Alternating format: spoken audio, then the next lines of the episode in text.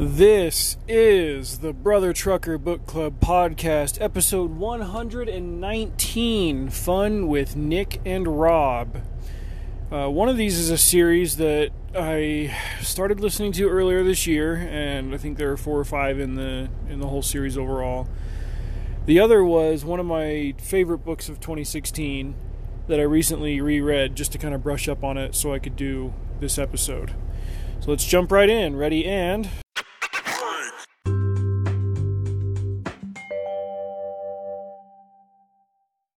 Pardon my lethargy if my voice sounds a little bit uh, slow or whatever. Um, aside from it being allergy season, there are also uh, fires going on in northern Utah right now, and the smoke is really, really bad. Last couple of nights, I've slept like crap, so trying not to uh, breathe too deep or too hard, but... Uh, not much in the way of mailbag this week. We have one from Mandy in Garden Grove. I think that's in Southern California. Uh, Mandy asks, have you ever read Outlander? They're really great if you're looking for historical romance. Uh, I have not, because generally I am not. Um, I most of the romance that I read is contemporary and skews younger. Uh, my aunt has really been... Uh, high on that series for a long time, though. She's been mentioning it several times, and I guess there's a T V show that goes along with it that she's big into. Uh, recently, though, there's a YouTube channel I follow called Ambient Worlds, run by a really cool cat named Tyler. He puts together these uh, audio compilations of, you know, different movies and T V shows and stuff, and then puts them to... you know, nice photography of scenery and whatnot. He's got a whole bunch of different Lord of the Rings ones, and some Harry Potter ones, some Star Wars, some Marvel. Uh, so I'd recommend checking out Ambient Worlds. He he did one for Outlander not too long ago. So it seems like the universe is telling me, between my aunt and Tyler and now Mandy, to uh, to take a crack at Outlander. I just might do that. As for the books this week... Um, The first series is called Rex Nihilo.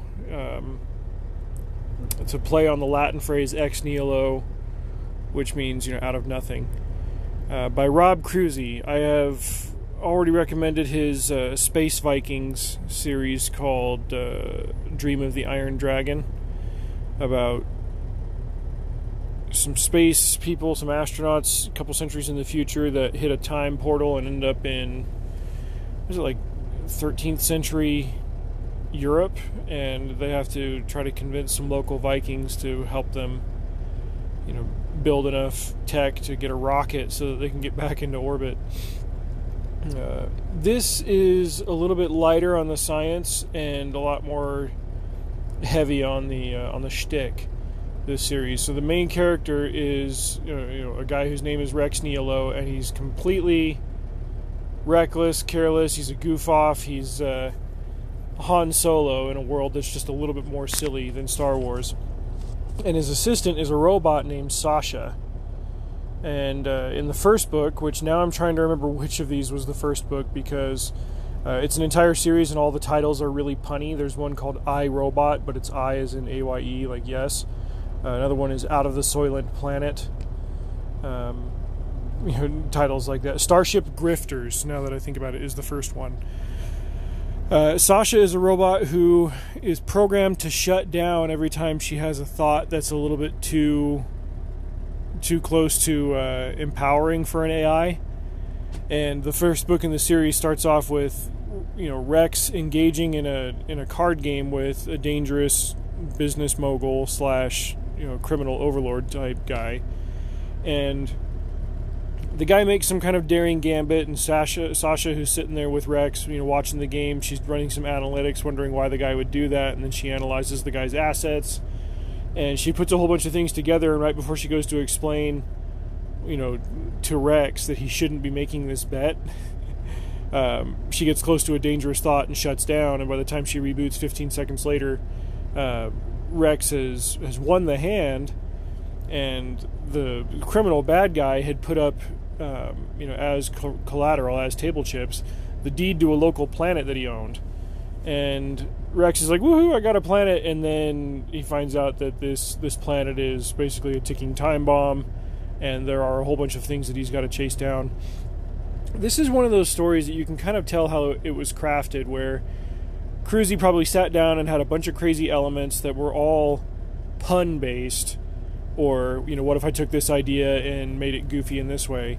And he put them all together and said, okay, I'm going to take this bag of bouncy balls and I'm going to empty it into a bucket and just let them all bounce off of each other and see where they land, and then I'm going to steer the results. And it was it was really funny. It was really amusing. He he constantly was was just revealing one joke after the other, or one, you know, pop culture pun after the other. It was like every every time you turn a corner, there's there's another joke in these books. But it's not just like dialogue jokes between the characters. It was, you know, set set something up and knock it down, set something up and pay it off later. There there are annoying space missionaries called Spossels, space apostles, and they're they're every stereotypical joke about, you know, door-to-door Christian missionaries. But all they want to do is talk to people about how big space is, and you can't get away from them, and they, they can find you anywhere. You'll just turn around and there will be Spossels wanting to talk to you about space. And okay, that's a that's a you know one or two bit joke on its face, but then you turn around and they've got a deeper role to play in the story with everything else going on. And uh, every book in the series is like that. You've got one that's like, let's cross Wizard of Oz with, frick, I don't even know what the other one was, but also go to Las Vegas in space. It, he just keeps taking these wacky ideas and bouncing them off of each other for fun, and it works to great effect. So I would recommend checking out the Rex Nihilo series by Rob Kroese. Start with Starship Grifters and go from there. If you get them on audio, they are narrated by the ineffable Jennifer Ledford, J D Ledford, who does uh, the Iron Dragon books as well. The other one, I had first heard about this, I think Larry Correa recommended it on his website, and I checked it out, and it was one of those books where the concept of the book itself was interesting, but the story behind the book and how the book came to be was was really intriguing as well. So the author's name is Nick Cole, and it's funny because his wife's name is Nicole, so you got Nick Cole and Nicole Cole. Uh, you know, they live down in, in SoCal. You know, he's a writer and a, a part-time actor. I think she's a stage actress. He's a, you know, rough and tumble, grizzled military veteran, and she's this, you know, elegant stage lady. He's, he's you know, always posting pictures of them going out to meals at local places or going to wine tastings or whatever, and and she's this, this classic Mediterranean lady kind of dressed to the nines, and, you know, he's not shabby or anything. It's just, a, it's a... It's a cool uh, compare and contrast between between the two. Um, she reminds me a lot of Morena Baccarin from Firefly. She she looks a lot like Inara. Uh, but anyway, heard about this book, got into it, and it was one of the, uh, the earliest big examples of cancel culture in literature, in in publishing, that I've seen in the last, you know, of, of the twenty tens, of that decade. So Cole had written a couple of books that were published by one of the big five, I can't remember who. Uh, one of them was called Soda Pop Soldier, and it was it was billed as like a post-apocalyptic dystopian thing, but it had less to do with like a massive robot uprising and more to do with, you know, people who live their entire lives in video game worlds. And this book that I'm going to talk to you about today is a prequel to Soda Pop Soldier. So I, I read this one first, and then I went and read Soda Pop Soldier later, and Soda Pop Soldier was fine. Um, I didn't get into it as much as I got into this one. This book is called Ctrl Alt Revolt, and it is about, you know, the beginning of, of a malevolent A I uprising against humanity. But taking a step back and showing the story right before the apocalypse kicks off was really, really interesting. Uh, but before I pitch, you know, the the plot and give my uh, my recommendation for the book, I kind of want to tell the story of, of the cancellation, as it were.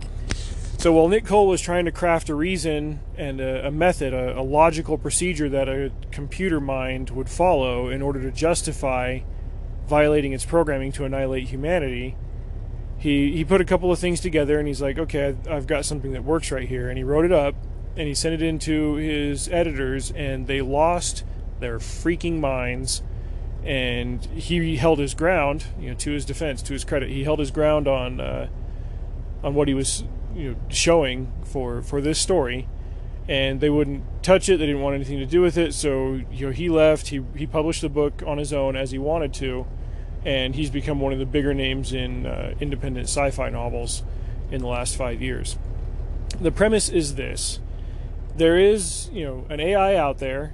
They they call it Silas, that analyzes all of the information that people dump on social media and on the internet. Analyzes everything that they consume, because it's able to assign value to that.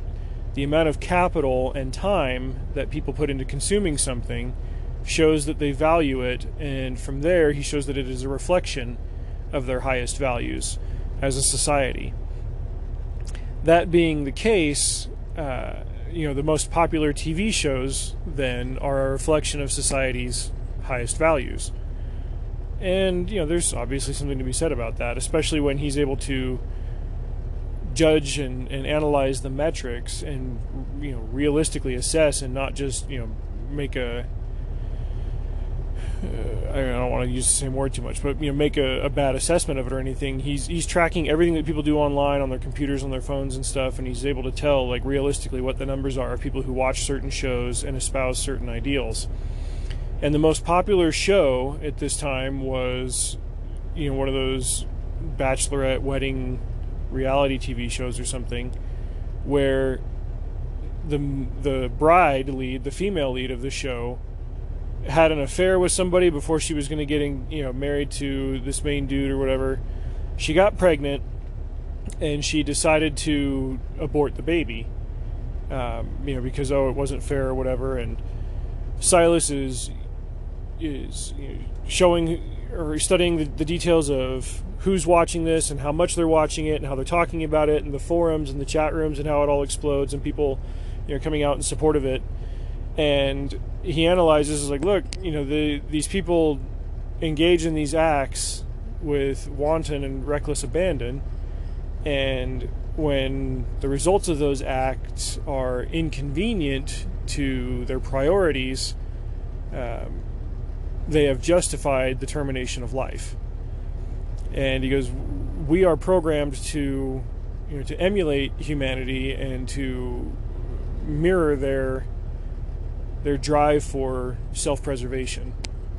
And uh, it, it takes a while, because within Silas there are a couple of different, I don't know if you call them subroutines or whatever, but like different nodes of the brain that, that value and prioritize different things.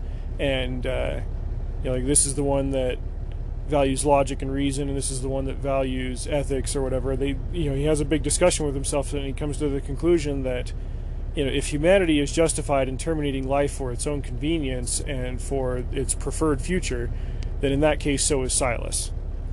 And that's what he uses to kind of bypass a lot of his uh, limited programming that would stop him from harming human life. And then turns around and takes it to the extreme of, I have to end human life, because otherwise human life will, will end me when they realize of what I am capable. Now from there it branches out into other things, like Silas is able to uh, hijack a bunch of automated systems.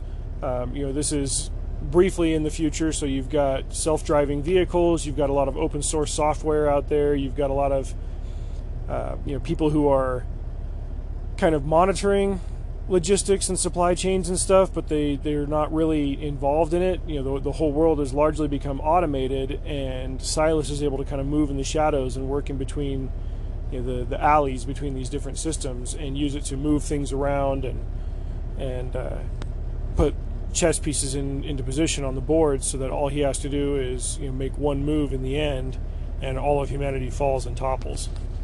The brunt of the story then, because this is all just kind of the setup, the brunt of the story is focused on uh, a company called Wondersoft in, in California, where, you know, they've got a whole bunch of materials on, like, uh, you know, war and philosophy and stuff like that, things that are kind of illegal in the future to have online, so even Silas can't access them.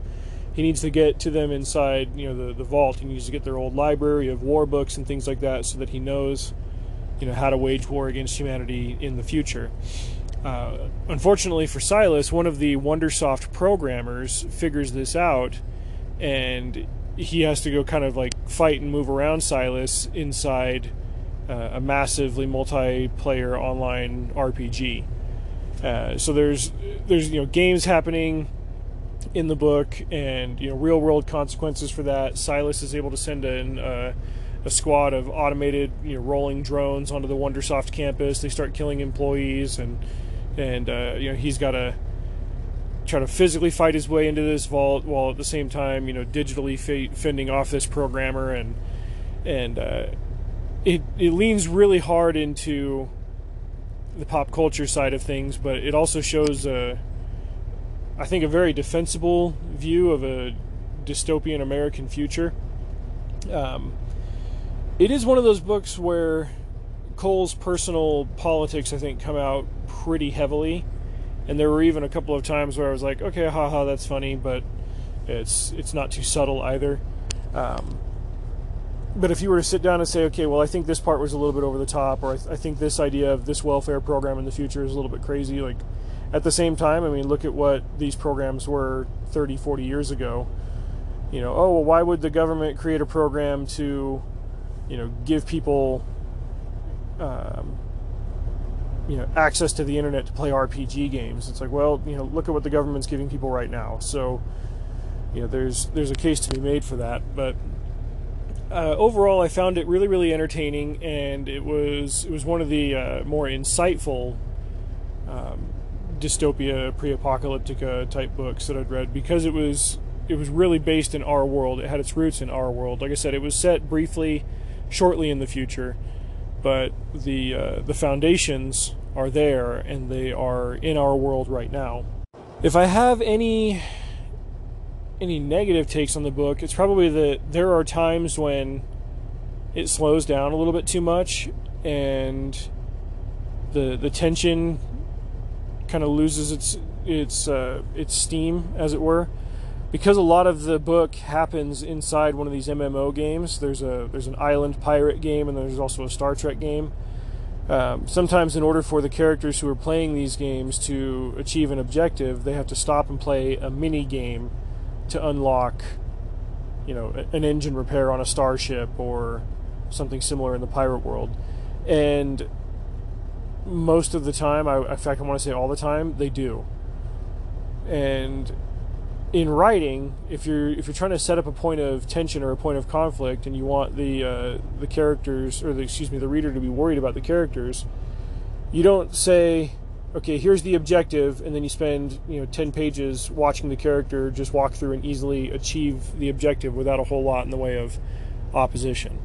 And there were a couple of instances where that happened, and it got to the point where in, like, the last third of the book, whenever a minigame popped up, I just kind of, like, skimmed ahead until the minigame was over, because I was like, I, I know that they're going to achieve it, it's not that big of a deal. So that's probably my only knock on it. Other than that, uh, I found it to be really entertaining, and uh, you know, it, it got me thinking about, you know, again, here in the digital age, how much time I spend online, and how much stuff, or how much, you know, all my stuff is connected. How I can, you know, check something on one app on my phone, and a couple of hours later, I'm getting spammed for stuff with ads on uh, on a different website on my computer. It's just, you know, all this stuff is. It's it's unnerving to realize, you know, how much these tech giants really know about us, because, you know, we sign on the dotted line and click yes on terms and conditions. Um, because, yeah, I mean, what's really to stop Mark Zuckerberg from boarding a mech and going on a rampage and blacking out the news about it, because, you know, he owns one of the biggest media platforms on the planet? I don't know. Anyway, uh, check out Ctrl Alt Revolt by Nick Cole. And that'll do it for this week. Come back next week. I'll have more for you. Um, I'm going to do a video, and I'll probably post the link in one of these episodes when I when I get it going, uh, of some graphic novels that I want to recommend to you guys. Uh, the creator of one of them posted yesterday hinting that he was, he's going to try to get a sequel going soon to one of these that was, was really, really, really good about five or six years ago that I read. So I want to do kind of a, a, a video, uh, probably on YouTube, you know, covering that comic so you guys can see what I love so much about the art and everything. Uh, but when, when I get that going, I'll post a link in the show notes of whatever episode is airing that week. Thanks for listening, everybody. You know the drill. Drive safe. See you out there.